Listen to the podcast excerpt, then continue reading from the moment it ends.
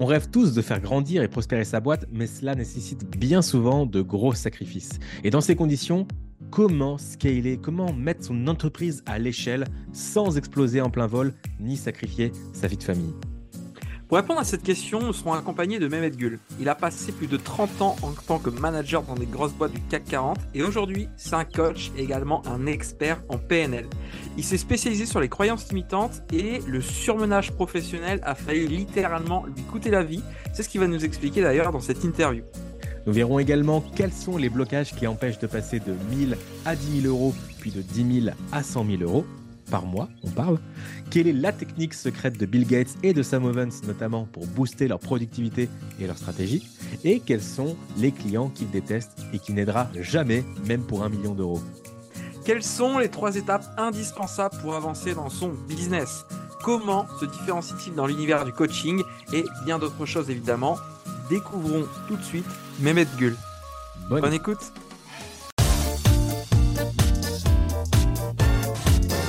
Vous savez, la plupart des entrepreneurs qui veulent se développer sur Internet se retrouvent souvent seuls face à leurs problèmes. Dans ce podcast, on vous partage nos meilleurs conseils, anecdotes et retours d'expérience afin que vous trouviez les meilleures idées pour vous développer tout en passant un bon moment. Je suis Meryl Camus. Je suis Christopher Serceau. Et bienvenue dans 1, 2, 3, Business.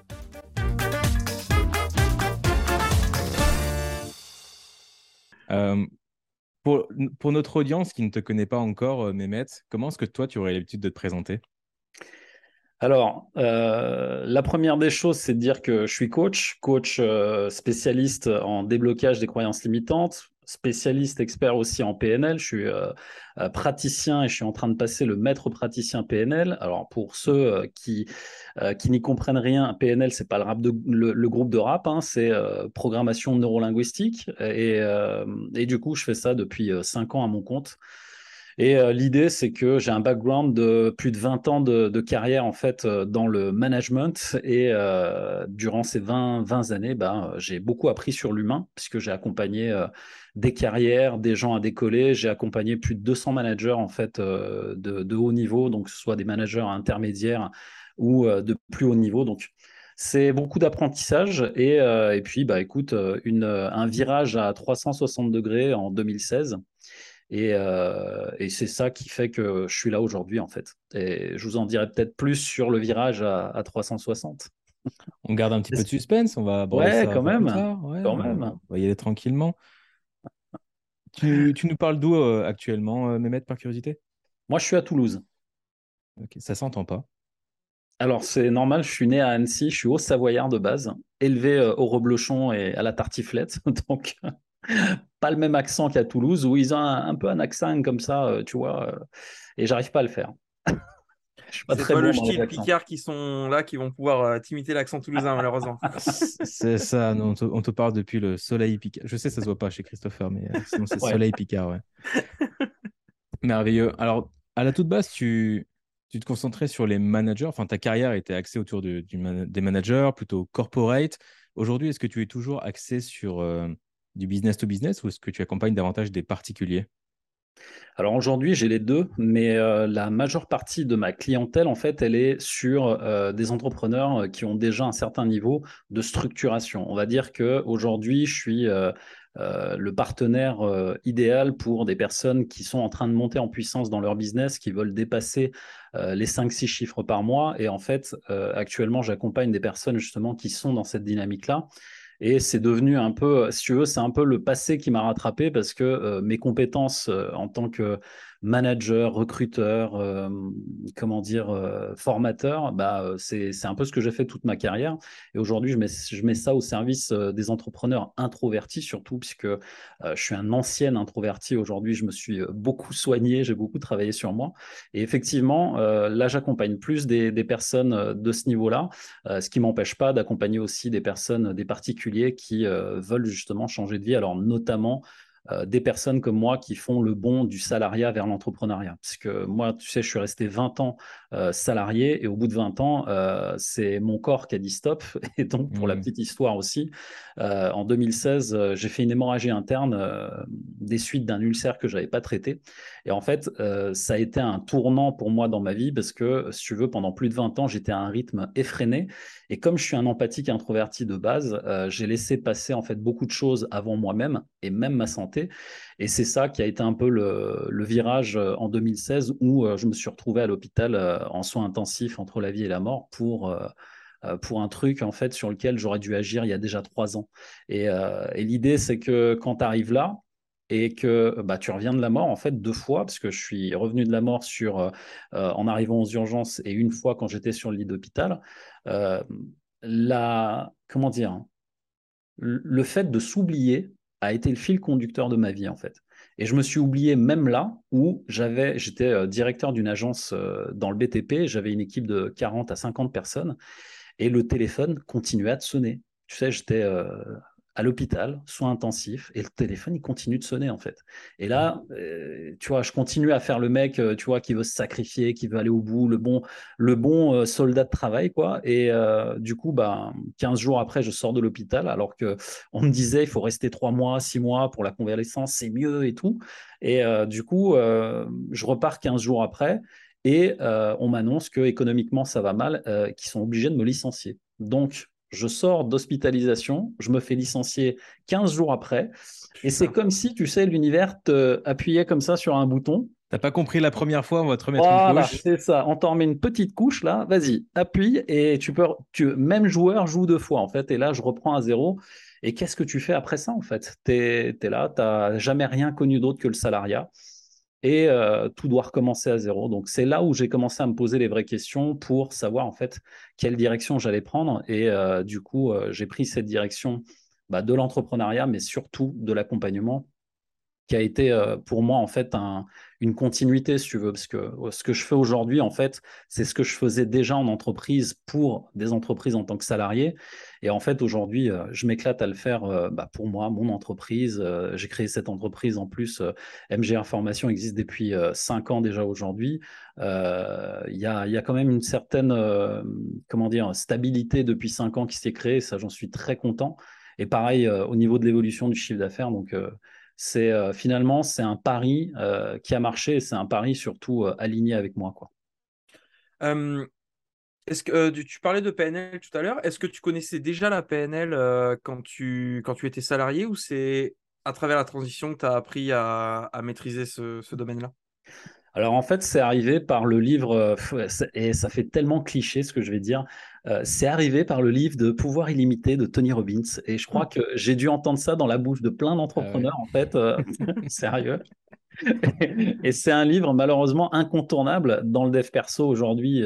Dev perso, en plus, tu sais, c'est vachement péjoratif le truc, mais c'est ce livre-là qui m'a un peu ouvert à la PNL, et c'est là où en fait j'ai compris non seulement l'utilité mais aussi la puissance de cet outil, parce que c'est un outil au final. Et après avoir vu justement consommer, je crois, quasiment toutes les vidéos de Tony Robbins pendant au moins 2 ans, tu vois, j'ai commencé à me former là-dessus, j'ai lu des bouquins et j'ai décidé de me former en fait dans une école parisienne, la plus vieille école selon moi sur toute la France en fait, qui est l'Institut Repère. Et en fait, à partir de là, si tu veux, j'ai commencé un parcours de coach professionnel et j'ai été certifié l'année dernière. Donc c'est un parcours, tu sais, entre guillemets, où on a cette reconnaissance RNCP, donc Registre National des Certifications Professionnelles. C'est vraiment le truc, c'est un peu le sésame, soi-disant, des coachs. Alors, je ne suis pas très diplôme, hein, mais c'est un parcours apparemment qui valorise justement ce côté professionnel de la chose. Donc, c'est plutôt pas mal. Et j'ai continué sur praticien et maître praticien que je suis en train de faire actuellement. Et si tu veux, la puissance de cet outil fait que on arrive en fait à débloquer des histoires qu'on se raconte mentalement et émotionnellement. Quand on arrive en fait à un moment de ta vie où tu dis « je suis qu'une grosse merde », si tu ne reprogrammes pas ça, en fait, tu continues à penser que tu es comme ça, tout devient en fait merdique dans ta vie. Et j'en étais arrivé à un tel point en fait en 2016, quand j'étais à ce niveau-là, qu'il fallait que ça change. Et ça a été ça le point de rupture et qui m'a fait basculer vers la PNL. Donc là, aujourd'hui, grosso merdo, je reprogramme ces vieux schémas de pensée chez tous les entrepreneurs que j'accompagne. La majeure partie des introvertis ont des blocages de ce type-là parce qu'ils sont dans un environnement où ils n'osent pas s'affirmer. Et c'est souvent ça qui les fait se renfermer sur eux-mêmes. Tu viens de préciser que tu venais seulement d'avoir fini la certification de ton diplôme, que tu es encore en train de travailler sur praticien et maître praticien en PNL. Du coup, ça veut dire qu'on peut avoir des clients et générer du chiffre d'affaires avant de terminer ses diplômes? Alors, tout dépend en fait de ton niveau d'expérience et surtout de ce que tu as fait. Alors, il y a toutes les certifications, moi, que j'ai eues, si tu veux, en tant que coach, en tant que dirigeant, je les ai passées en entreprise. Et là, en fait, moi, si tu veux, j'ai juste réactualisé avec ma nouvelle entreprise, à mon niveau, ce diplôme de coach RNCP. Et l'idée, c'est que je suis déjà praticien, donc j'ai déjà la certification de praticien PNL, et le maître PNL, je suis en train de le passer. Et je me suis plus appuyé sur mon expérience, tu vois, en entreprise de manager, et toute l'expérience que j'avais, je l'ai valorisée, si tu veux, auprès de mes clients. Et c'est cette expérience que les gens sont venus chercher et qui viennent encore chercher aujourd'hui. Parce que, un truc simple, quand tu as une entreprise, au départ que tu lances, tu fais 2000, 3000 euros de chiffre d'affaires par mois. D'accord?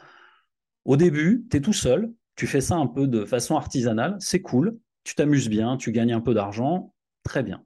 Mais dès que tu commences à monter en gamme, que au niveau volume de chiffre d'affaires, tu commences à passer à 5 chiffres et que tous les mois, en fait, tu vois des clients qui se bousculent à la porte et que ça commence justement à monter aussi au niveau rapidité, je dirais, de la réalisation du chiffre d'affaires, bah, c'est là où tu as besoin de te faire épauler sur le recrutement, sur déléguer des tâches, sur micro-manager, entre guillemets, ce qui va se passer dans ton entreprise.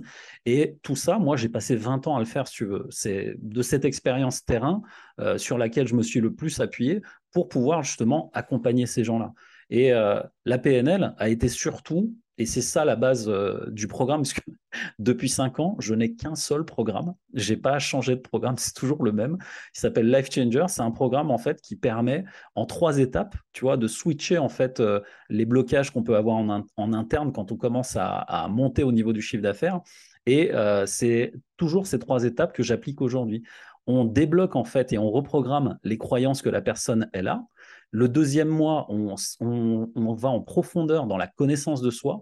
Et le troisième mois, on travaille le mindset pour ne plus jamais retomber dans les vieux travers des blocages qu'on avait avant.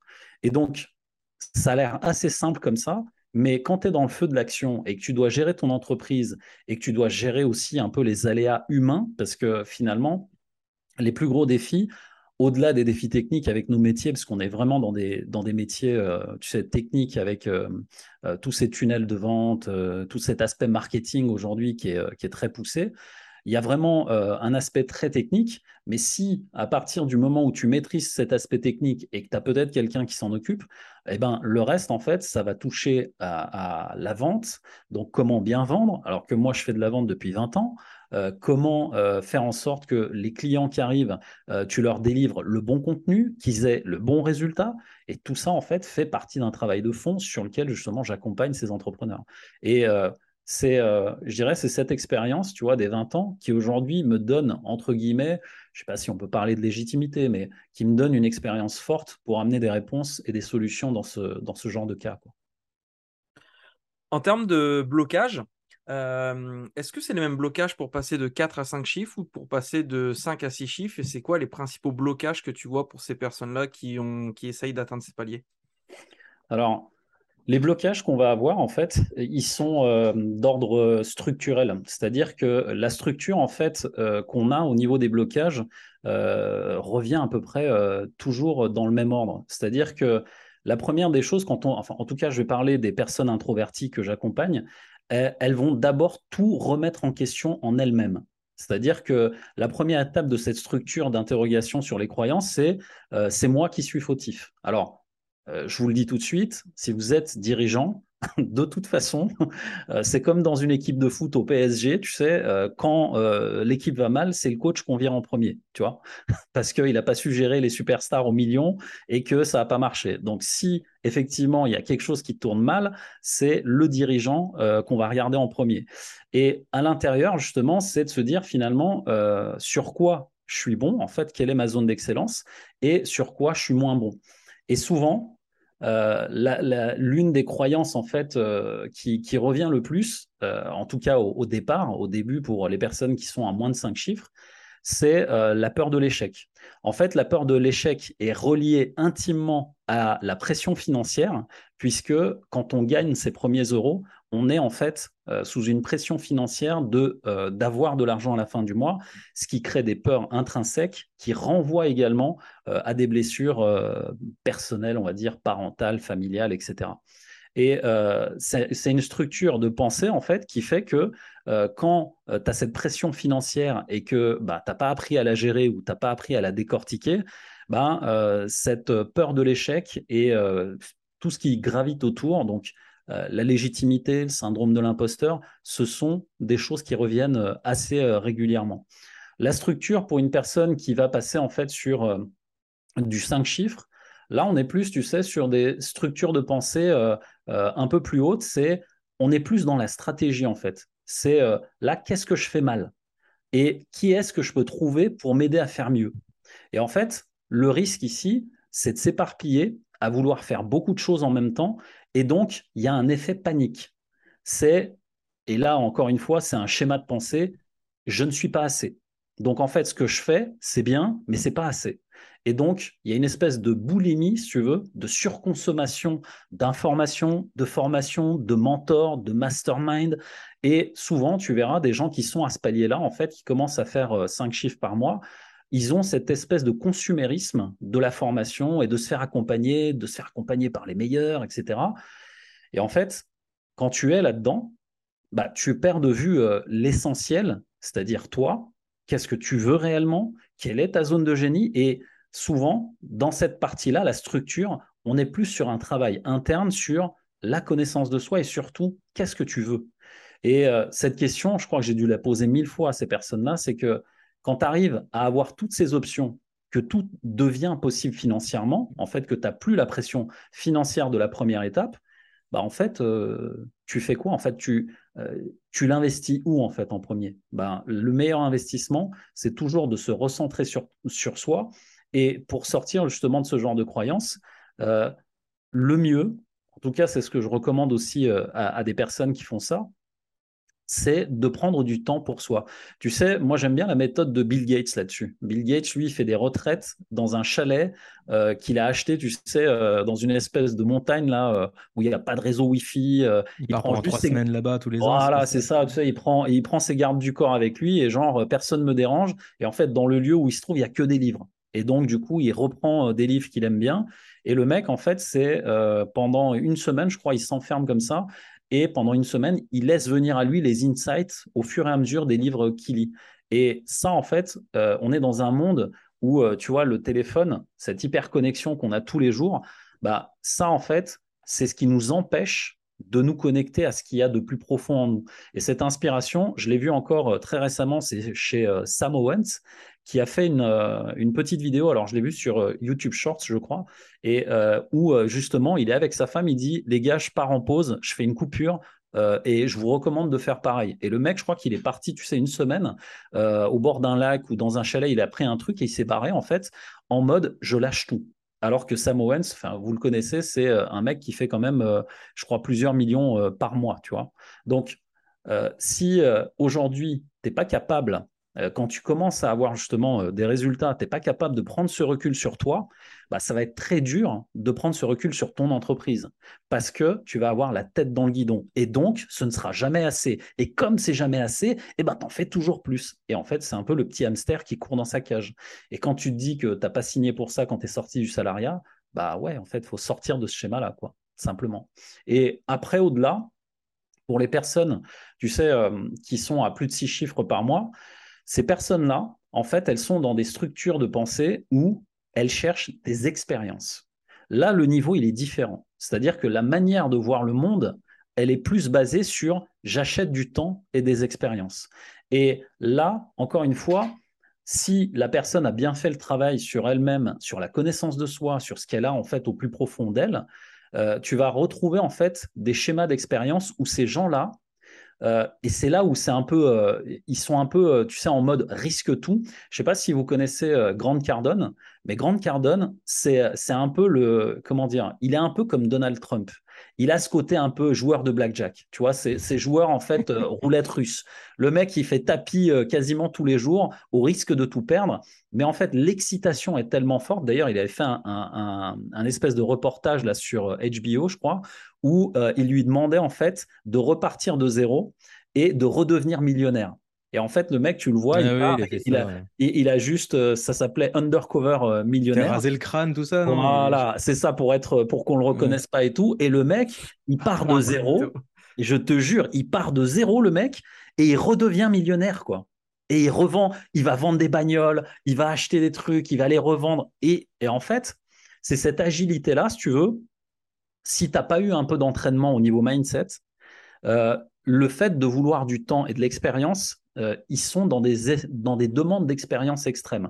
C'est-à-dire qu'ils ont transformé la peur en excitation. Et en fait, le risque de ça, c'est de ne plus voir les limites. Et là, en fait, au niveau mindset, c'est tout devient possible. Tu as 6 chiffres par mois. Imagine, tu gagnes 100 000 tous les mois. D'accord ? Tout devient possible. Si tu n'as pas un minimum, et là, on parle simplement, mais vraiment simplement, de valeur de vie. Si tu n'as pas des valeurs, je ne sais pas, moi j'ai une valeur famille très forte. Si par exemple, tu n'as pas des valeurs familiales, des gens qui te ramènent à la réalité pour te dire « Ok, mon gars, tu es millionnaire, mais ça va aller, quoi, tu vois ?» Soit tu pars dans les extrêmes et c'est OK, parce que tu sais, il n'y a pas de jugement de valeur dans ce que je dis. Il y a des gens comme Grant Cardone, le mec, pour l'anniversaire de sa fille, il l'emmène à Saint-Tropez en jet. Bon, c'est OK, il est multimilliardaire. Mais si toi, tu viens de commencer à faire tes premiers 100 000 par mois et que ça commence à monter et que d'un coup d'un seul, tu as la folie des grandeurs, tu crames tout en lambeau orange et en voyage à Dubaï, bah, forcément… Ah non, forcément, il faut la prendre en couleur verte, les lambeaux, sinon… En plus c'est exactement ça. Et en fait, quand tu es dans cet état d'esprit-là, si tu veux…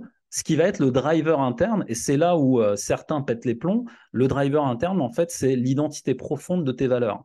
Et là, en fait, le mindset, il va vraiment se chercher, si tu veux, sur non seulement les valeurs que tu veux défendre, parce que Alex Hormozi, il avait dit dans une vidéo, c'est un mec qui a fait 100 millions de dollars aux États-Unis, il avait dit dans une vidéo, j'ai fait les 100 millions, et en fait, quand j'ai regardé derrière moi, en fait, tu arrives à 100 millions, tout devient possible.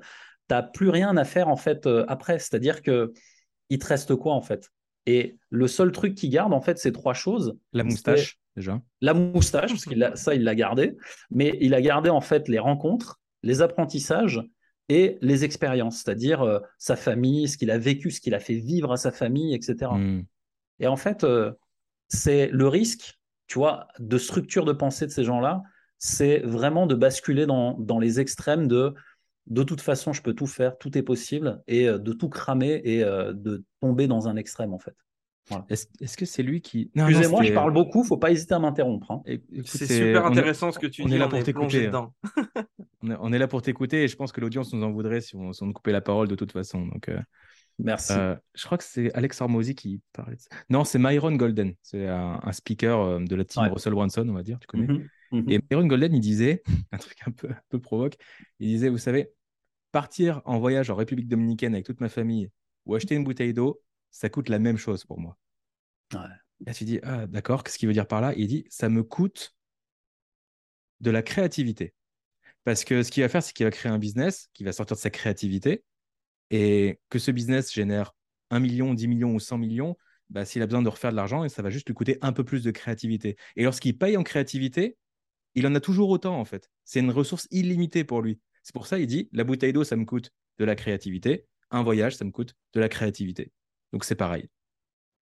Et je crois que ça rejoignait un petit peu ce que tu parlais de comment pensent les… c'est énorme. Riches. Et en fait, c'est la créativité nécessaire pour réussir, en fait, à apporter le même niveau de revenu et le même niveau, si tu veux, de... Tu sais, en fait, c'est souvent lié à l'argent et on se fait beaucoup d'idées sur l'argent. J'entends beaucoup de gens, ouais, faire des incantations, l'argent va venir, etc. En fait, ou attraction. Non, mais juste l'argent, c'est exactement l'exemple que vient de donner Meryl. L'argent, en fait, va au plus créatif, va à celui qui met le plus d'actions en place pour amener en fait cette unité de mesure et d'échange de valeur qui en fait va aller à celui qui apporte le plus de valeur. Et la créativité est en lien directement avec la valeur que tu apportes en fait. Donc, si tu as été créatif et que la valeur elle est là, l'argent c'est une conséquence en fait. Tu vois, c'est pas genre je vais attirer l'énergie machin. Ouais, il y a peut-être de l'énergie là-dedans. Je suis pas énergéticien, mais si tu as été suffisamment créatif pour amener justement suffisamment de valeur aux gens et régler un problème chez eux ou amener quelque chose qui leur sert, cet argent, ça devient la conséquence en fait.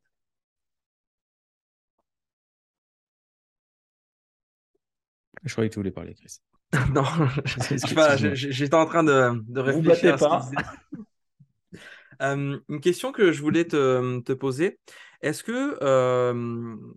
Alors, souvent, on parle de clients qu'on aime servir. Je vais te poser la question inverse. Est-ce qu'il y a des gens que tu dis, ce gars-là, il peut mettre ce qu'il veut sur la table, ça ne va pas le faire. Je ne vais pas avoir envie de l'aider. Et pourquoi ? Oh, mon Dieu. C'est dégueulasse de faire ça dans une interview. C'est dégueulasse. Bon, je vais prendre un exemple très récent et je ne donnerai pas de nom, évidemment. Je ne vais pas spoil les entrepreneurs. Même on embrasse Jean-Marc. Ouais. Même si j'ai pas envie de casser du sucre sur qui que ce soit, on va juste parler d'affinité. Voilà. Yeah. En fait, les personnes avec qui j'ai pas d'affinité, c'est des personnes où le travail est trop long. J'explique. C'est que j'ai eu ça il y a 15 jours. Une personne qui vient me voir et qui me dit, écoute, je veux bosser avec toi. Mais j'ai besoin de te raconter d'abord pourquoi j'en suis là. Donc le mec, bon, je fais simple, il est au fond du trou. Et comme disait Warren Buffett, quand tu es au fond du trou, il faut arrêter de creuser. Et en fait, le mec, il continue à creuser. Donc, je ne peux pas aider quelqu'un qui veut rester au fond du trou et qui veut continuer à creuser. Et dans ce genre de cas, en fait, la personne, je lui dis, écoute, je pense que je ne suis pas la bonne personne pour toi. Il faut que tu trouves un thérapeute, un psy, quelqu'un. Et c'était vraiment des sujets plutôt lourds, plutôt… voilà.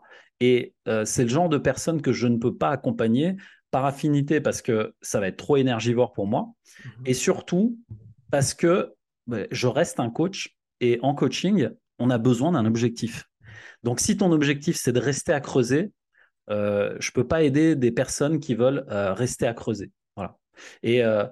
c'est, si tu veux, sur l'aspect, purement business, je m'éclate énormément et c'est là où je m'éclate vraiment. C'est en fait débloquer une personne qui a déjà un business qui tourne, avec qui justement j'ai créé une relation vraiment où je m'éclate avec la personne, on a déjà échangé. Voilà, ça, je m'éclate à le faire. Là, j'ai des affinités parce que non seulement je sais que je vais pouvoir l'aider au niveau mindset, mais également au niveau business, avec tout ce que j'ai appris maintenant aussi avec mon partenaire business que vous connaissez bien, Jérémy. Avec tout ce que vous avez déjà pu entendre l'interview sur ce podcast, évidemment. Voilà, évidemment. Et tout ce que j'ai appris aussi grâce à Jérémy et à tout ce qu'on fait encore ensemble, et là, si tu veux, au niveau business, je cherche plus des personnes avec lesquelles, justement, il y a vraiment cette volonté d'avancer. Je me sens pas d'aider en fait des personnes qui veulent continuer à creuser dans le sens inverse. Et je pense que pour ça, vraiment, je suis pas la bonne personne. C'est des thérapeutes, des gens peut-être dans l'énergétique, dans l'hypnose, dans des trucs comme ça. Je pense qu'ils pourront mieux les aider en fait. C'est vrai que aider quelqu'un, donner des conseils à quelqu'un qui est dans un trou, c'est compliqué parce que ça fait de l'écho. Elle est bonne celle-là. Elle est bien celle-là, on la garde. En tout cas, super. Merci pour ta franchise et merci pour ta réponse. C'est vrai qu'effectivement, c'est pas commun comme question, mais c'est important parce que c'est vrai que quand on débute, on a un peu ce syndrome de toute façon, n'importe qui est là, qui est prêt à me donner de l'argent, je suis prêt à l'aider. Et souvent, avec l'expérience, on commence à se dire, c'est tel profil de personne que je veux et tel type de profil que je veux pas, mais chacun a son échelle de valeur différente. Donc, bah, merci pour ta réponse. Merci. Du coup, quand tu opères avec tes clients, tu es à la frontière entre coach et business coach. Comment est-ce que tu te situes? Alors, non, en fait, moi, je m'occupe beaucoup plus de l'aspect stratégie. Je ne suis pas business coach. Okay. Moi, je suis vraiment, en fait, dans l'accompagnement mindset, on va dire à 60 à 70%, et 30%, ça va être de la stratégie. La stratégie, j'explique simplement, je ne fais pas le métier de marketing que fait Jérémy. Moi, en fait, si tu veux, tu viens me voir, tu me dis, écoute, j'ai déjà testé les tunnels de vente, les ci, les ça. Et en fait, moi, je vais analyser tout ce que tu as fait déjà et je vais recadrer ta stratégie en fait en te disant, tu as déjà essayé ça, maintenant essaye ça. Et en fait, tout ce qui est le détail de la stratégie elle-même, marketing, est-ce que tu vas faire du mailing, est-ce que tu vas faire du machin, tout ça, moi, je ne m'en occupe pas. Moi, je donne une stratégie globale sur une vision en fait d'ensemble. Et ça, si tu veux, c'est ma zone de génie parce que tu viens me voir, en fait, je te fais un audit de ce que tu fais et je te donne juste une direction, une trajectoire à suivre par rapport à ce que tu fais. Mais ce n'est pas du tout mon métier de faire du marketing, de faire ce que fait Jérémy ou ce que vous faites. Non, là, moi, je suis plus sur l'aspect déblocage parce qu'en fait, quand ils viennent me voir, je te donne un exemple. Un entrepreneur qui est venu me voir il y a plus de 2 ans maintenant de ça. Il vend des formations sur l'immobilier, d'accord? Et il est dans une période où ça va super mal. Il est en train de divorcer avec sa femme, qui lui fout des bâtons dans les roues, mais pas possible pour la garde de son gosse. Donc, il est en charge émotionnelle hyper élevée avec ça. Et à côté de ça, son business est en train de se péter la gueule. Va gérer ça, seul. Tu ne peux pas en parler à tes parents, tu ne peux pas en parler à qui que ce soit. Bah là, en fait, tu vois, c'est dans ce genre de situation que moi, j'interviens. Et il est venu me voir, il m'a expliqué la situation. Et en fait, comment tu gères l'émotionnel de cette partie personnelle pour qu'elle ne vienne pas perturber ce que tu es en train de faire au niveau business. Et surtout, dans ta stratégie, tu perds complètement la prise de recul sur quelle stratégie mettre en place. Et en fait, quand tu es les 2 pieds dans la choucroute émotionnelle, tu as l'impression que tout ce que tu fais, c'est de la merde. Tu te dis, putain, mais j'ai essayé ça, ça ne marche pas. C'est normal, en fait. Tu es au ras des pâquerettes au niveau émotionnel et énergétique. Donc, tout ce que tu produis, ça ne peut pas être bon. Donc, il faut déjà le sortir de là. Et à partir de… Parce que ça, déjà, juste ça, c'est 1 mois de travail.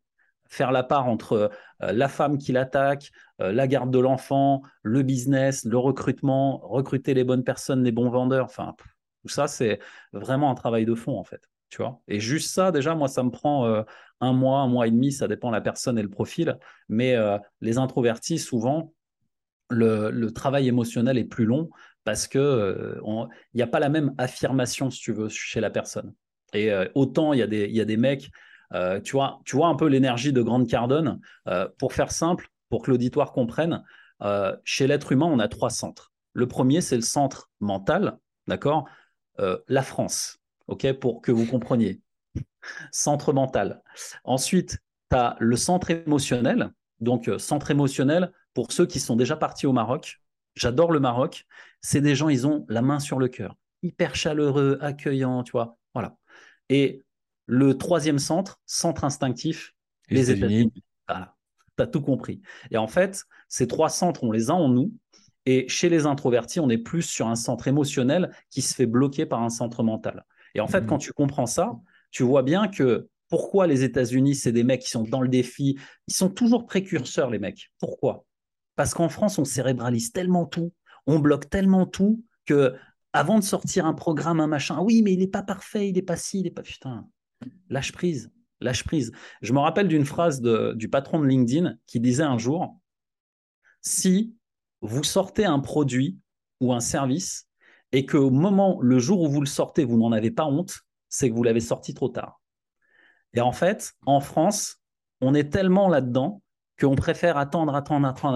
Et en fait, le marché, il est déjà passé. C'est-à-dire que l'idée dans le digital et dans les métiers numériques qu'on a aujourd'hui, si tu as une idée, il faut faire un MVP là, maintenant, et le balancer. Même s'il est dégueulasse, le truc, tu le balances et tu regardes justement qui est intéressé et qui va prendre ça.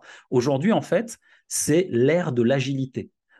Tous les métiers qu'on a aujourd'hui, pour donner un exemple, j'ai donné cet exemple aussi tout à l'heure dans l'interview, 80% des métiers de la restauration d'ici 2030 vont disparaître.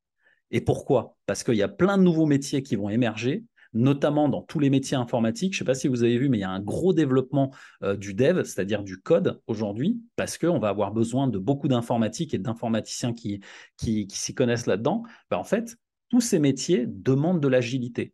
Et aujourd'hui, bah, frérot, si tu n'as pas lancé le truc maintenant, mais tu es mort dans le film en fait, tu n'as pas de seconde chance. Tu as une idée, prends-la, lance-la en fait. Et ça, c'est un peu ce genre de stratégie que je donne justement aux personnes que j'accompagne, parce que à force de tout cérébraliser, tu fais de l'immobilisme. Et l'immobilisme, ça amène nulle part en fait. Et donc, le fait de lancer ça, le fait d'amener justement plus d'action pour avoir, des résultats différents à certains endroits, bah ça, tu vas aux États-Unis, ils sont adeptes de ça, les mecs.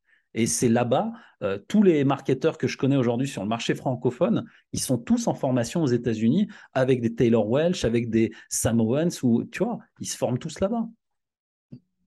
Donc, pas rester en fait là-dedans. Vraiment, passer à l'action, quoi. D'ailleurs, quand tu mentionnes Sam Ovens, ça me fait penser qu'il a eu beaucoup d'influence sur énormément d'entrepreneurs, pas juste en France, mais dans le monde. Ouais. Et que du coup, lui, il a une personnalité qui est très, très ingénieur, très, très cérébrale. Introverti, ouais, ouais. Introverti également. Ouais. Ouais, ouais. Et le piège, ça a été pour beaucoup d'entrepreneurs de vouloir être aussi ingénieur que Sam Ovens. Typiquement, Christopher, qui est extraverti, qui a horreur des tableaux Excel et qui est un showman, tu le mets en face d'un Sam Ovens. Quand bien même il serait d'accord avec ses idées, il va avoir du mal à se poser devant son Google Sheet et à être aussi carré que lui. Donc, il faut aussi trouver sa personnalité et sa voix. Grave. D'où l'importance de se connaître soi-même, comme tu disais. Exactement. Et c'est l'importance justement de ces trois étapes.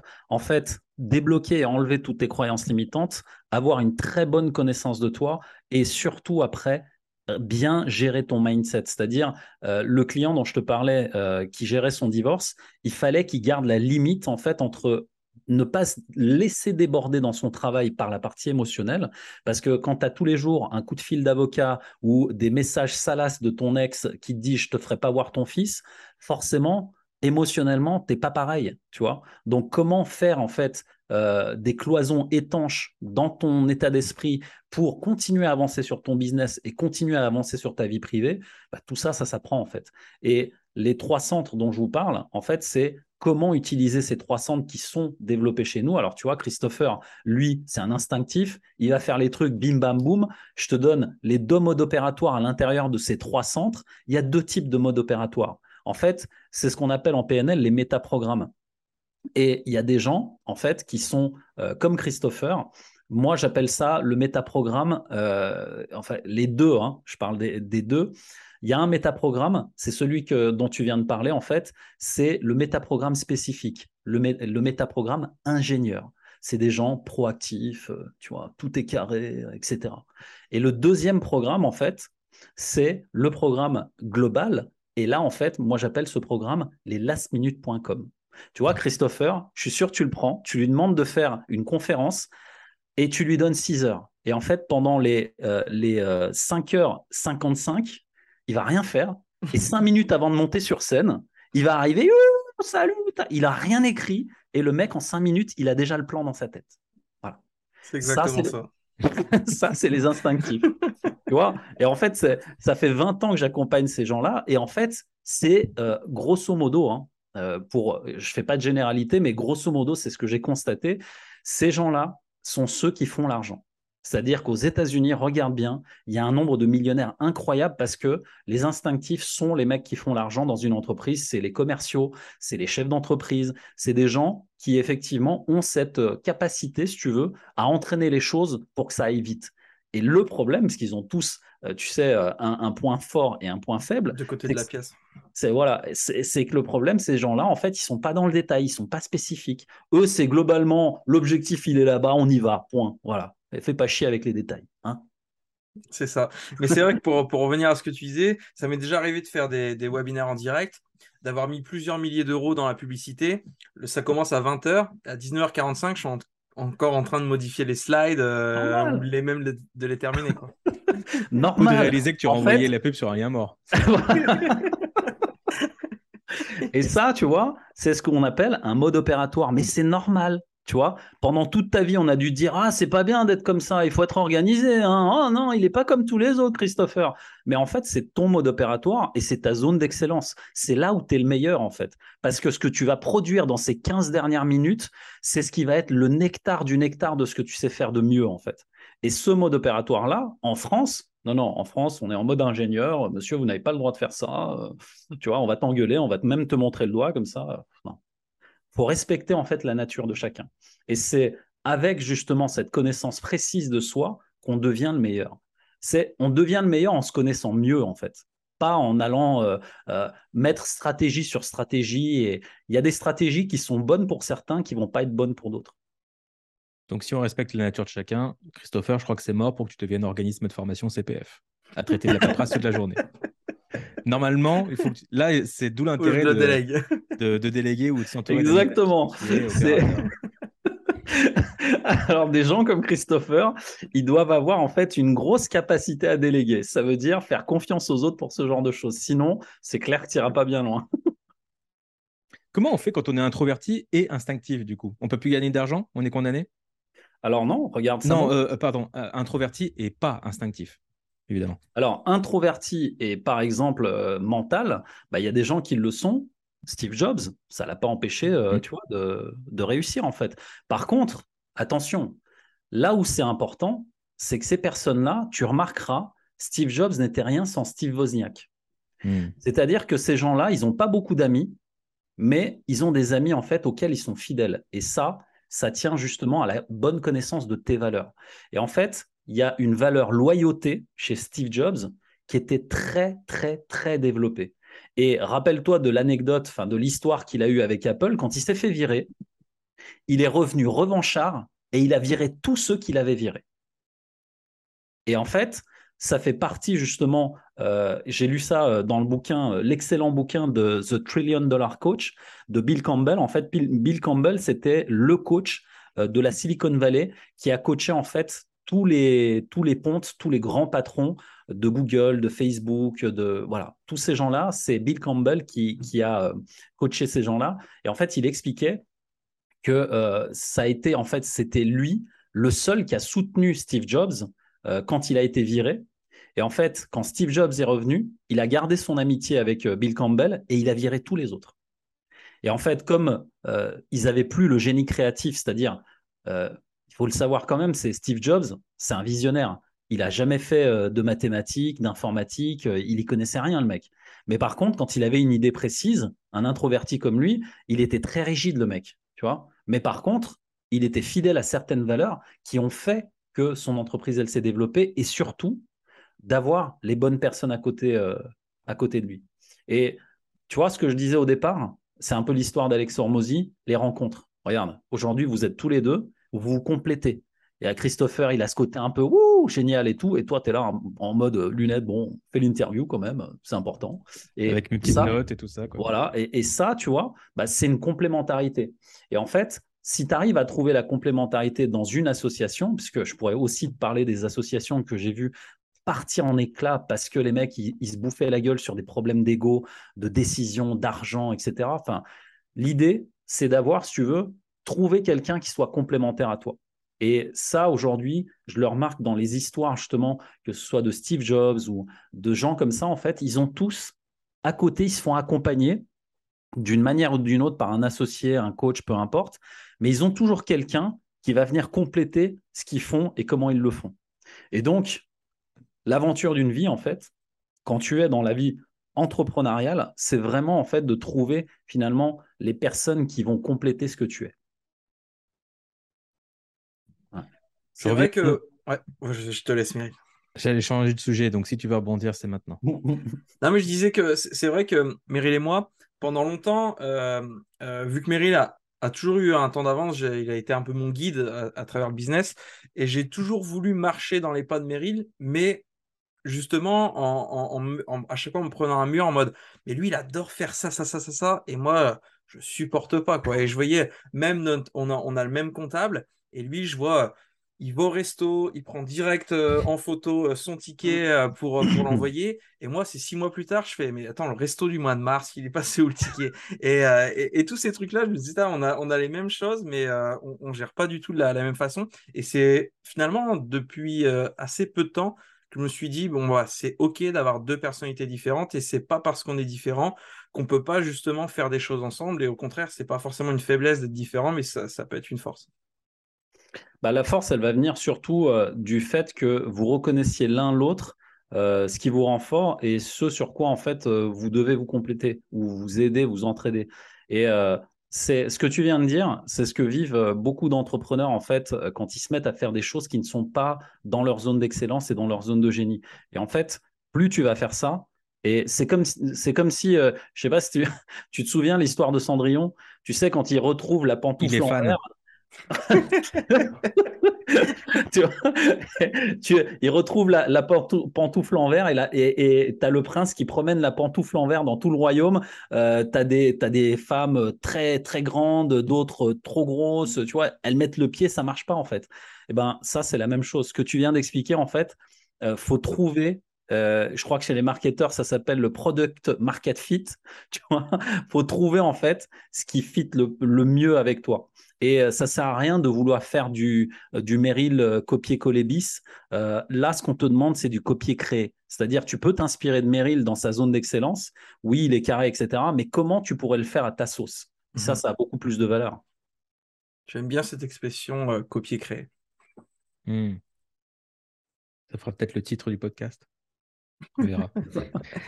Justement, je reviendrai un cran sur le marketing avant la dernière partie de cette interview. Donc sur ton marketing à toi, Mehmet, tout à l'heure, tu disais que tu avais un programme phare. J'adore l'idée. Sam Ovens approuve. Et ça me fait d'ailleurs penser au business model de Brooke Castillo. Elle a un framework. Tous ses clients sont passés par un seul framework. C'est la reine du life coaching aux USA et elle a sa méthode. Donc ça, déjà, c'est un élément différenciant. Malgré tout, comment est-ce que tu fais pour te différencier encore des dizaines de milliers d'autres coachs qui existent? Alors franchement, si j'arrive à trouver la réponse à cette question un jour, je te rappelle et je te dis ça y est, j'ai trouvé. Et je crois qu'il y a, pour moi en fait, là quand tu me poses cette question, la seule chose qui résonne en moi en fait, c'est résilience. Et la résilience en fait, c'est la capacité à rester malgré les échecs. Et tu sais, en 5 ans, Jérémy pourra t'en parler, il s'est fait assez de cheveux blancs avec moi au niveau marketing. J'ai un marketing. Pardon ? Il les a plus maintenant. Ouais, il est un peu comme moi. Au niveau marketing, moi j'ai un marketing complètement éclaté. C'est-à-dire que j'ai pas de, si tu veux, j'ai dépassé, pour te donner un exemple, j'ai dépassé la barre des 150K en 2021 pendant l'année du Covid. C'est-à-dire c'était la merde partout. Et moi, mon business, il a explosé en fait à ce moment-là parce que j'avais créé la boîte. Tu sais, j'étais passé en statut société en avril 2021. Et en fait, durant cette année-là, ça a été la meilleure année de progression. Par contre, pas de tunnel de vente, donc pas de pub Facebook. J'en ai fait, je crois, 3 semaines, j'ai arrêté. J'ai pas fait de pub Facebook donc tout au long de l'année. J'ai dû en faire 1 mois ou 2 max. J'ai essayé une fois, tu sais, les webinaires, les conférences en ligne, pareil, 1 mois, ça n'a pas marché, j'ai arrêté. Et en fait, plus je faisais des trucs qui étaient pas, où je me sentais pas bien, et moins ça fonctionnait en fait.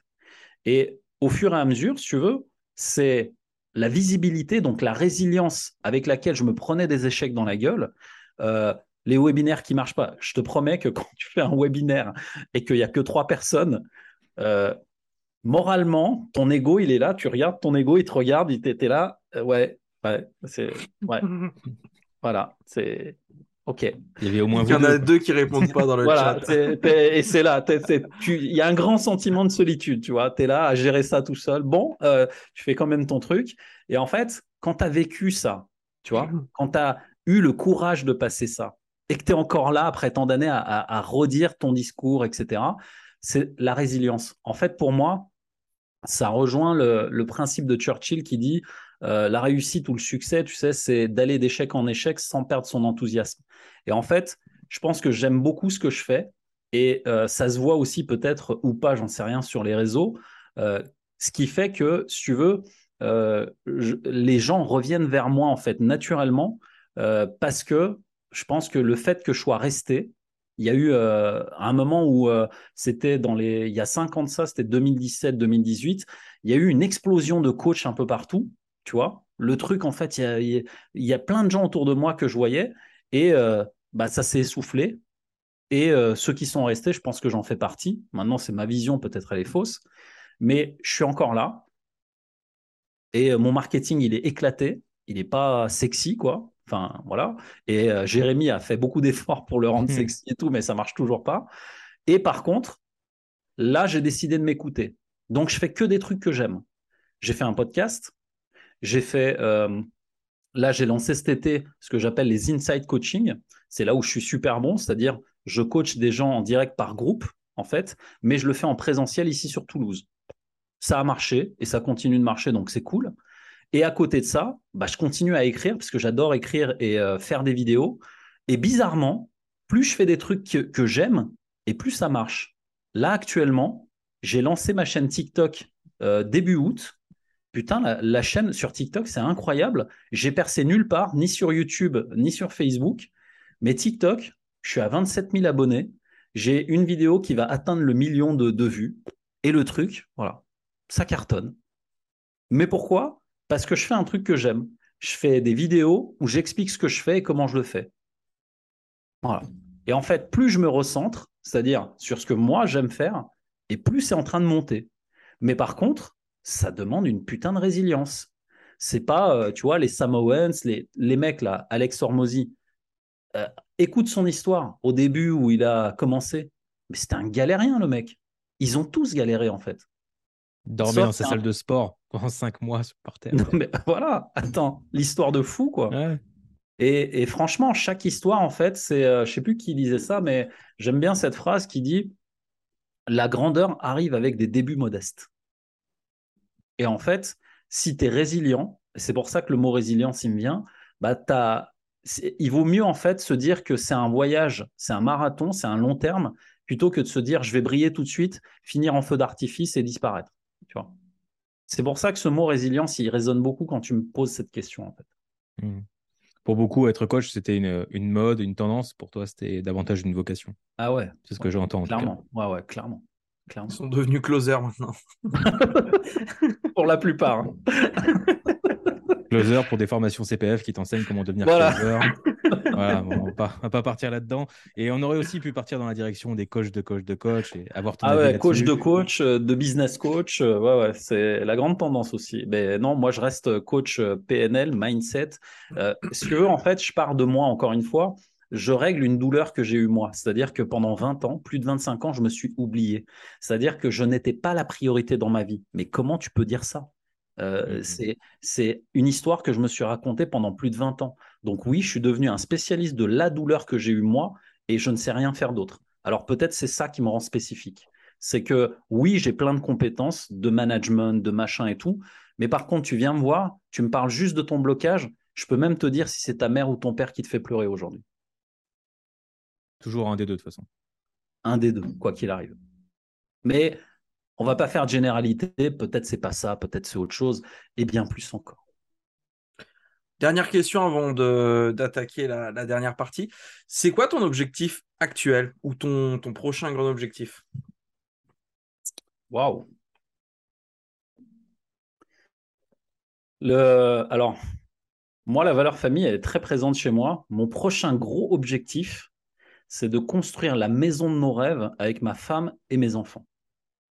Et pour ça, j'ai besoin que mon entreprise, elle soit… je ne rêve pas, si tu veux, d'une entreprise… je sais que je vais devenir… j'aurais passé la barre des 7 chiffres un jour ou l'autre. Mais si tu veux, je suis assez réaliste sur le rythme et la manière dont je le veux. C'est-à-dire que mon objectif aujourd'hui, très simplement, si je veux cette grosse baraque tu vois, qu'on a dans nos rêves, ma femme, mes gosses et moi… aujourd'hui, j'ai un objectif hyper humble, c'est de me dire si tu arrives déjà à faire 30K par mois, mais en ayant l'écologie avec laquelle je bosse aujourd'hui, c'est-à-dire en n'ayant pas d'équipe, Et ça, en fait, si tu veux, c'est un défi que je me suis lancé, c'est comment faire en sorte que non seulement j'automatise 80%, 90% de ce que je fais, sans avoir besoin de manager ou de micro-manager une équipe. Et là, actuellement, ça, c'est mon objectif court terme. Long terme, c'est cette maison que j'ai sur mon vision board, où je veux vraiment cette maison, où je sais que ça va être, si tu veux, pour moi un peu l'aboutissement, mais j'ai des, si tu veux, j'ai pas la folie des grandeurs là-dessus. J'ai tellement bossé dans des boîtes à des très hauts niveaux et je sais le niveau de stress que ça va me demander d'arriver, si tu veux. Si je devais me dire aujourd'hui, oui, moi, je vais faire 6 chiffres par mois, je vais faire plus de 100 000 par mois, machin. Attends, quand tu fais ça, encore une fois, moi, tu sais, j'ai 45 ans aujourd'hui, je ne vois le travail que par le temps, pas par l'argent. Moi, aujourd'hui, quand je décide, quand je prends une décision, je me pose la question de savoir combien de temps je vais devoir investir là-dessus. Et en fait, si je fais ce que je fais aujourd'hui, c'est pour passer plus de temps avec ceux qui sont dans la pièce à côté, justement. Je n'ai pas signé, tu sais, pour faire des 100 000 et passer toutes mes journées sur Zoom, tu vois, que je vois pas, que je puisse pas aller chercher ma fille à l'école, lui payer des pâtisseries en revenant, tu vois, j'ai besoin de vivre, en fait. Et chaque chose, chaque step que tu vas mettre en place, ça va te demander du temps, quoi qu'il arrive. Et vous connaissez le fameux adage, tu sais, des 30 000 jours que tu as sur cette terre. 30 000 jours, c'est la moyenne qu'on a tous, en fait, ici. Donc moi, si tu veux, je suis déjà à la moitié. J'ai envie de profiter de chaque instant à partir de là maintenant, tu vois. Vous avait promis une interview morbide, c'est parti. Voilà, tu vois, on y est finalement. Mais franchement, c'est aujourd'hui, moi, c'est ce que je veux, en fait, c'est de la qualité, pas de la quantité. Donc peut-être, c'est ceux qui vont écouter, on me dira, ouais, le mec, il n'a pas d'ambition et tout. Possible que je n'ai pas d'ambition. Mais en fait, je reste humble parce que je sais la quantité de travail que ça va demander et le temps que ça va demander pour pouvoir le faire. Donc, mon temps, en fait, il est précieux. J'ai envie de le passer avec les personnes que j'aime, à leur donner justement ce temps-là.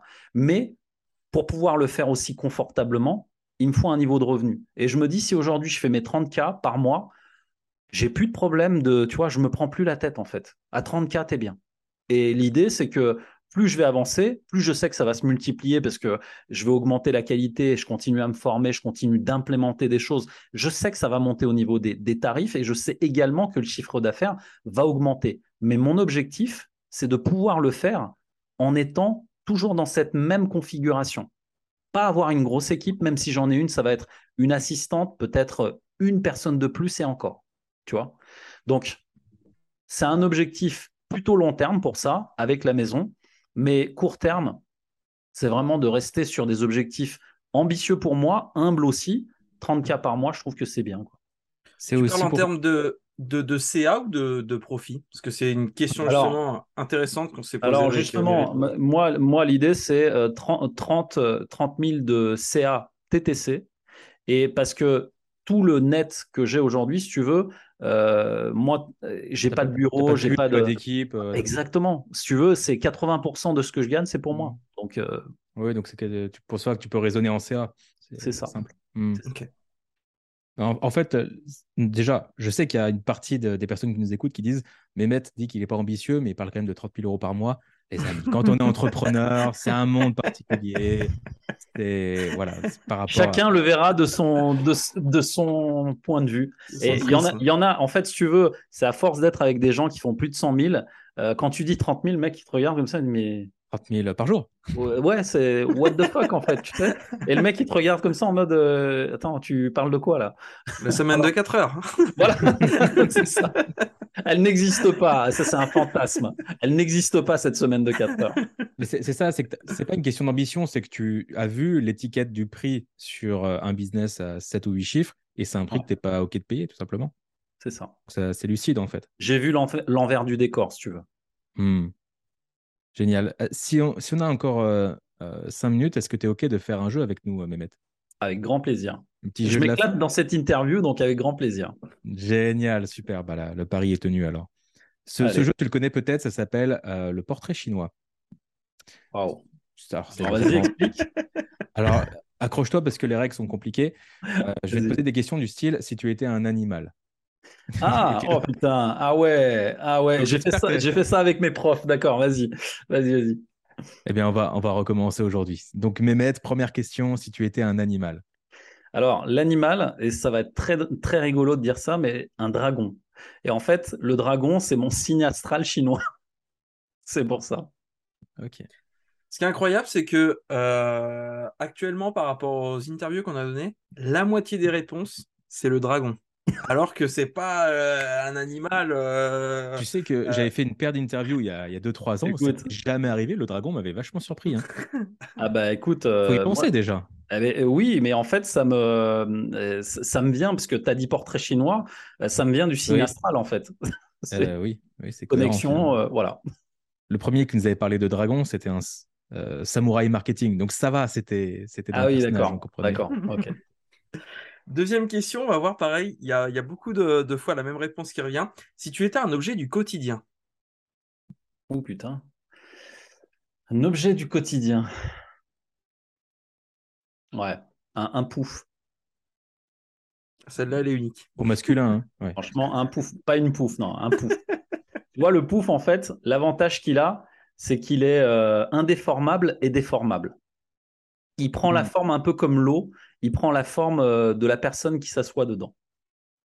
Et c'est un objet du quotidien dans lequel tu te sens bien, tu es à l'aise et tout. Et en fait, tu peux libérer ton stress là-dedans. C'est pour ça que l'analogie, elle me parle. C'est que c'est ce que je fais aujourd'hui. En fait, je libère les personnes de toutes ces histoires qu'elles se racontent. Et je pense que le pouf, il a ce côté un peu, tu t'assois. Et souvent, tu sais, on se jette sur le pouf comme ça. Au début, c'est un peu violent.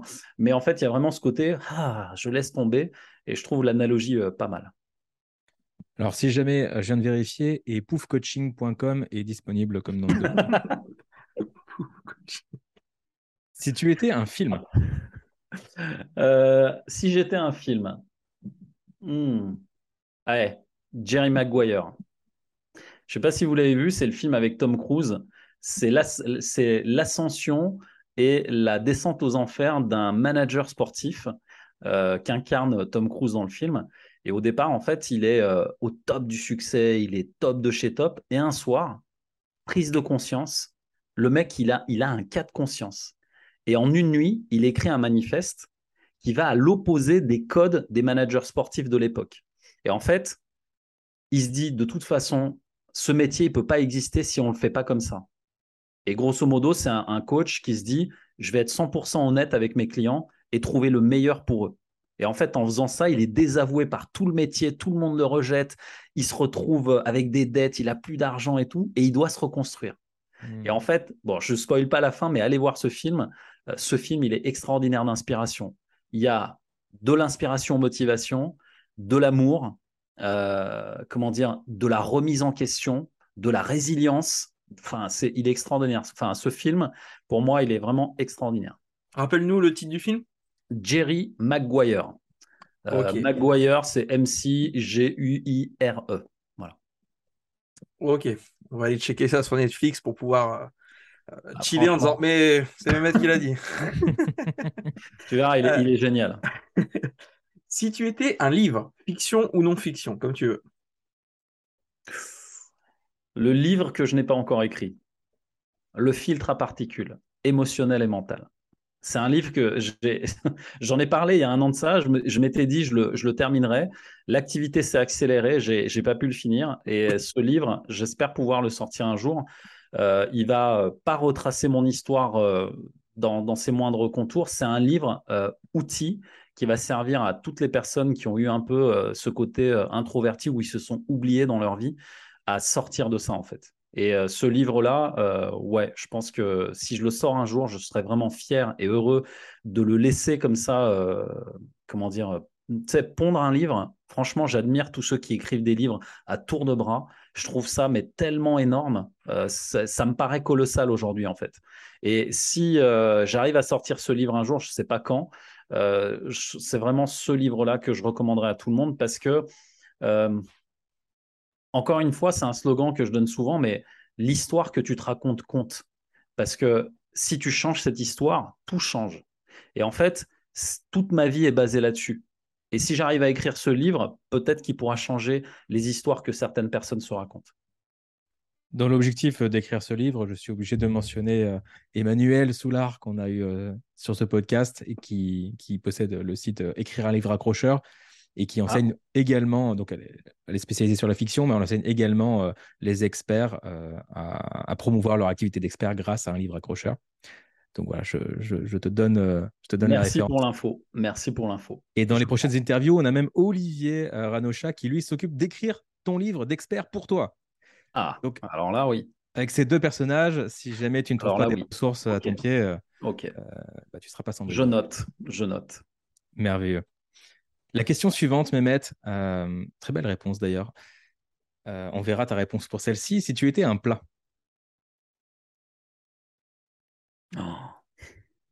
Ceux qui me connaissent vont forcément le savoir. Un gâteau au chocolat. Je suis un addict du Nutella et j'ai pas honte de le dire. Aujourd'hui, je l'assume publiquement. J'ai une vraie, un vrai ancrage émotionnel enfantin avec le Nutella. Et la première barre de Kinder que j'avais achetée, le premier Kinder Surprise, a été pour moi une révélation au chocolat parce qu'il m'a apporté tellement de bonheur. Et chaque jour, je n'oublie jamais de manger un petit morceau de chocolat. Alors, je sais que c'est très mauvais, etc., qu'il y a plein de… Mais en fait, c'est l'aliment, par définition, qui m'apporte énormément de bonheur. Alors, je suis PNListe, tu pourrais me dire, c'est un ancrage, c'est une histoire que tu te racontes. Je m'en fous. Mais alors, je m'en fous d'une puissance 10 000. Oui, mais tu m'as dit dans le coaching. Me faites pas chier avec ça. Je veux garder ça. Voilà. Je vais garder cet extrait pour justifier à ma femme à chaque fois que j'ai envie de démonter un Kinder. C'est Mehmet qui l'a dit. Tu ne parles pas allemand, Meryl, parce que Kinder signifie enfant en Allemagne. Voilà. Alors voilà, donc chacun ses addictions est libre à chacun de les assumer. Moi, je l'assume publiquement. Quand j'ai besoin de me sentir mieux, le chocolat en fait me permet d'apaiser en fait ce qui va mal en moi. Alors je sais que c'est pas bien, que c'est des addictions tout ça, mais je l'assume parce que aujourd'hui je le régule parce que je sais bien que j'arrive à un âge où il faut pas que je fasse de conneries non plus, mais je le régule donc j'en prends à petite dose, mais ça me fait du bien. Donc le gâteau au chocolat pour moi c'est un incontournable. Ok. En tant que Toulousain, j'ai cru que tu allais parler de chocolatine et provoquer un débat. Ah, ça y est. C'est l'éternel débat, tu sais. Ça, c'est le truc sans fin. Je ne rentre plus là-dedans. Je te jure, je ne rentre plus là-dedans. Ça va, on a esquivé le sujet. Si tu étais une célébrité. Dwayne Johnson. Attends, Dwayne Johnson, ma fille, arrête pas de me dire tous les jours, « Papa, tu ressembles à Dwayne Johnson. » On est allé voir Black Adam hier soir. Wow. Et à chaque fois, ma fille me demande, « Vas-y, papa, fais comme Dwayne Johnson. Vous voulez que je le fasse ?» Allez. Vas-y. Voilà. Dwayne Johnson. Ça sera la miniature. Voilà, exactement. Donc. Incroyable. Dwayne Johnson. Super. Mehmet, si tu étais une citation. Tout commence par toi. Mon slogan, le slogan de ce que je fais aujourd'hui. Tout commence par toi. Quand j'étais au fond du trou, la première chose que je me suis dit, c'est en fait, si tu veux quelque chose, ça commence par toi. Donc, tout commence par toi. C'est super court. Prochaine question. Je te laisse la parole, Meryl. Si tu le souhaites, c'est si tu étais un gros mot. Un gros mot.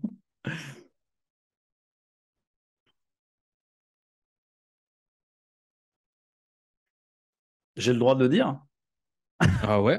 Tony Robbins, il kiffe justement dire des gros mots pour un peu choquer les gens. Donc, sans toi. Et Idriss Aberkane dit que le juron est l'épice du discours. Donc, allons-y. C'est ça. En fait, c'est le… Comment dire… je tiens ça de lui justement. Moi, j'appelle ça la vulgarité bienveillante. Donc, en fait, c'est un de mes prérequis aussi dans les coachings. Quand je fais des conférences, j'annonce à tout le monde que je vais être vulgaire. Et en fait, effectivement, ça, dans le cerveau, ça crée des lâchers-prises. Et en fait, il y a un truc que j'associe en fait ces deux phrases que je dis souvent à mon fils qui est très ingénieur, cérébral et tout. Bon, c'est pas bien de dire des vulgarités comme ça, mais il a 18 ans aujourd'hui, donc ça va. C'est quand il cérébralise trop, je lui dis, hé, prends pas la tête, fais pas chier. Et en fait, quand tu dis ça, il y a un côté, vas-y, lâche prise, lâche-toi la grappe, vas-y, c'est bon. C'est ça le vrai message en dessous. Ouais, le vrai message, tu veux que dans la vulgarité, la manière dont on dit les choses, il y a un métalangage. Et en fait, la vulgarité induit un métalangage. Je vais te donner un exemple que je donne en conférence. C'est le métalangage sur le mot le plus connu en France. Vous le connaissez ? Le mot le plus connu en France ? Alors, il y en a deux. Je vais vous donner le premier et je vais vous donner le deuxième qui est devenu une maladie nationale. Le premier, vous le connaissez forcément. C'est le mot le plus connu dans la bouche des Français. Putain. C'est ça ? Exactement. Oh putain. Regarde, je te donne trois versions de putain. Oh putain. Oh putain. Oh. Oh putain. Et oh putain. Oh putain. Et en fait, ce mot, tu vois, dans la manière de dire, en fait, ça, c'est un truc qu'on apprend beaucoup dans la communication et la connaissance de soi en process com. L'idée, en fait, c'est que la manière dont tu dis les choses a plus d'importance que ce que tu dis. Mmh. Et en fait, ce mot-là, utilisé dans un mauvais contexte, avec une mauvaise personne, peut créer des chocs traumatiques chez la personne. J'ai utilisé ce mot une fois, quand mon fils avait l'âge de 6 ans. J'ai dit une fois putain parce que je m'énervais sur un meuble Ikea que j'arrivais pas à monter. J'ai mis une semaine à lui faire enlever le mot putain de sa bouche. Et en fait, tu sais, j'avais pris un tournevis. Le tournevis m'a glissé des mains. Il m'a un peu râpé l'autre main, tu sais. Le truc qui est tombé, je fais putain. Et quand j'ai fait ça, mon fils, il est à côté. Il a pris un papier, il l'a jeté. Putain comme là là. Par mimétisme, tu vois. Et tu te dis, putain, merde. Et là, tu te redis, oh, putain. Ce mot, c'est le plus célèbre dans le langage français. Et c'est, si tu veux, encore une fois, on est dans la linguistique. C'est un mot qui peut, dans une réunion, tu es en train de faire un truc, tu sais, une réunion avec tes collaborateurs ou ton équipe. Et à un moment, par agacement, tu dis, putain, c'est bon, et on passe à autre chose. Là, tu dis quelque chose, en fait. Tu exprimes quelque chose, un métalangage qui dit « tu me fais chier ».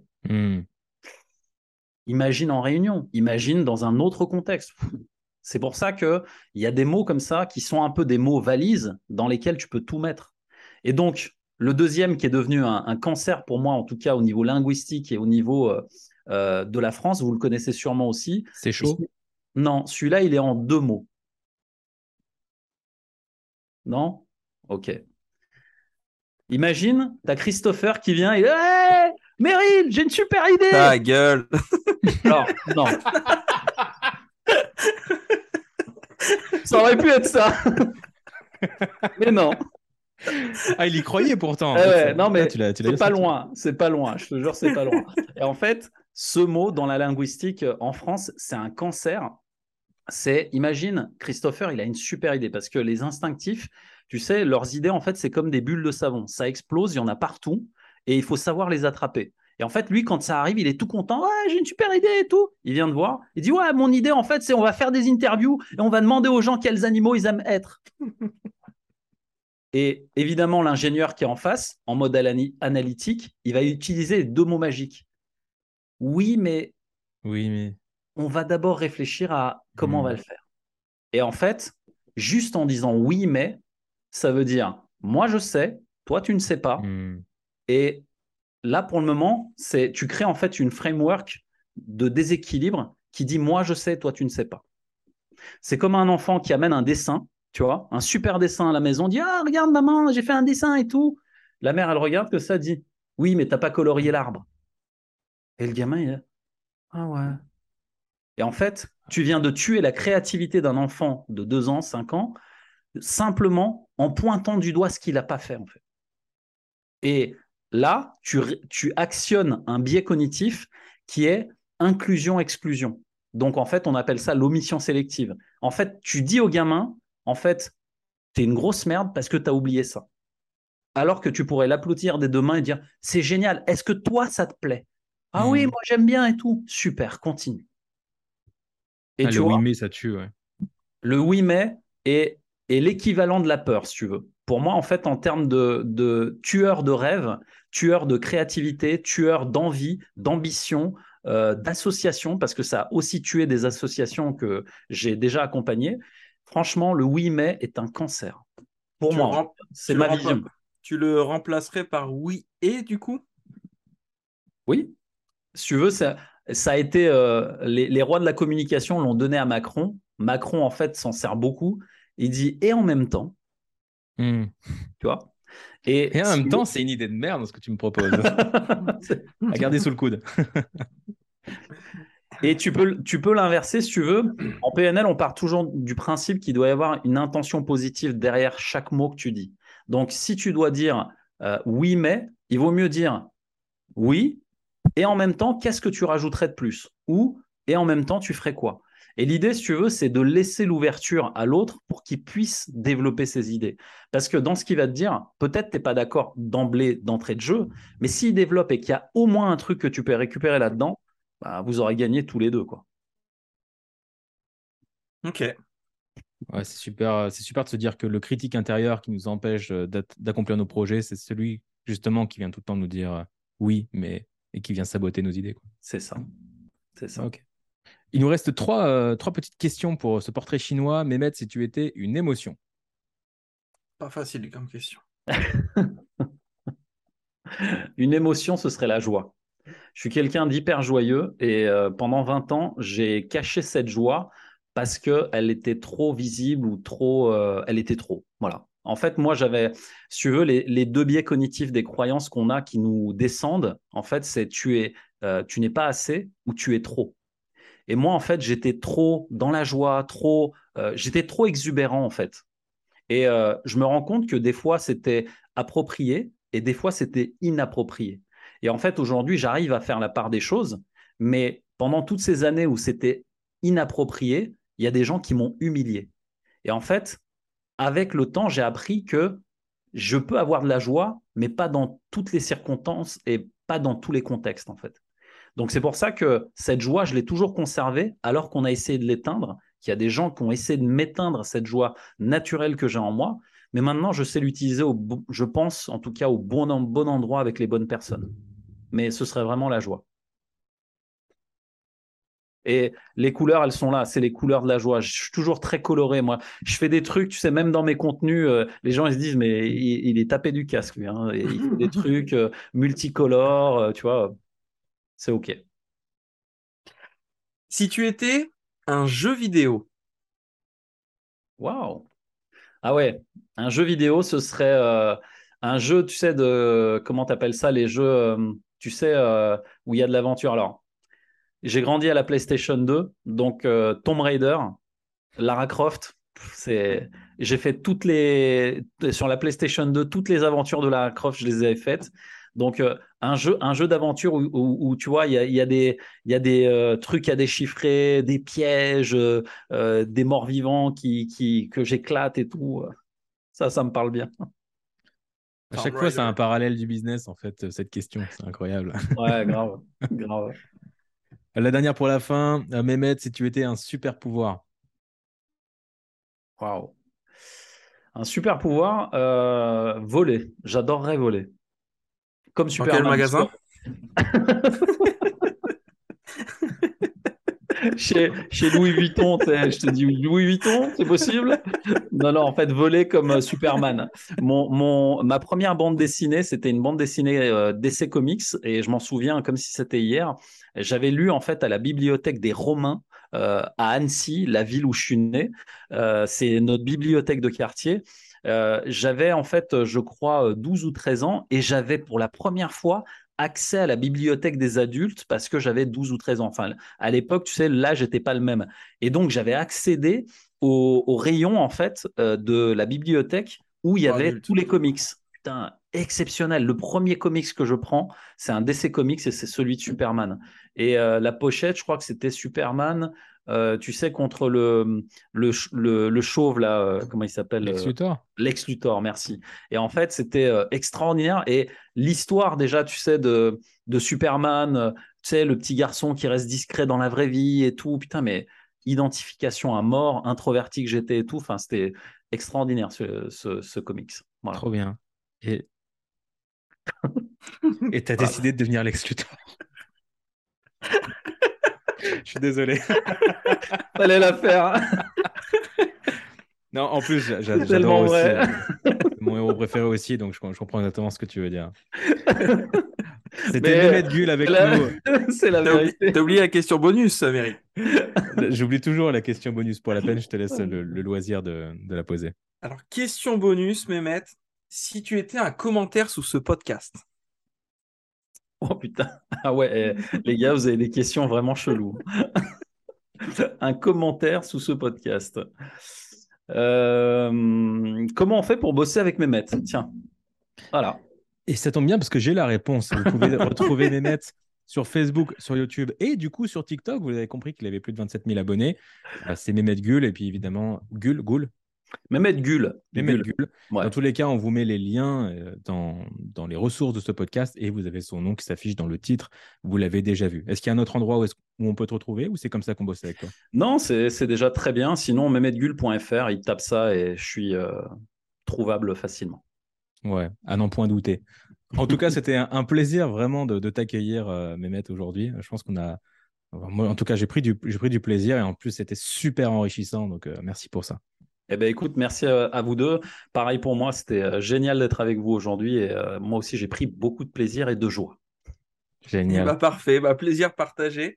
Du coup, plus qu'à dire au revoir. Le mot de la fin. Laissez-nous le mot de la fin quand même. 5 étoiles sur le podcast. Des petits commentaires pour nous faire plaisir. Vous pouvez mettre celui de Mehmet. Ça, comme ça, il vous a mâché le travail. C'est encore plus simple. Et nous, on est contents. On vous retrouve évidemment dans les épisodes précédents si vous avez manqué quelques interviews parce qu'il y a vraiment des pépites à aller chercher et dans les interviews qui arrivent parce qu'on a des pépites qui arrivent encore. Et vous pouvez évidemment recommander cette interview de Mehmet à quiconque vous pensez que Mehmet peut aider avec ses pépites. Merci. Merci à toi. Ciao tout le monde. Ciao.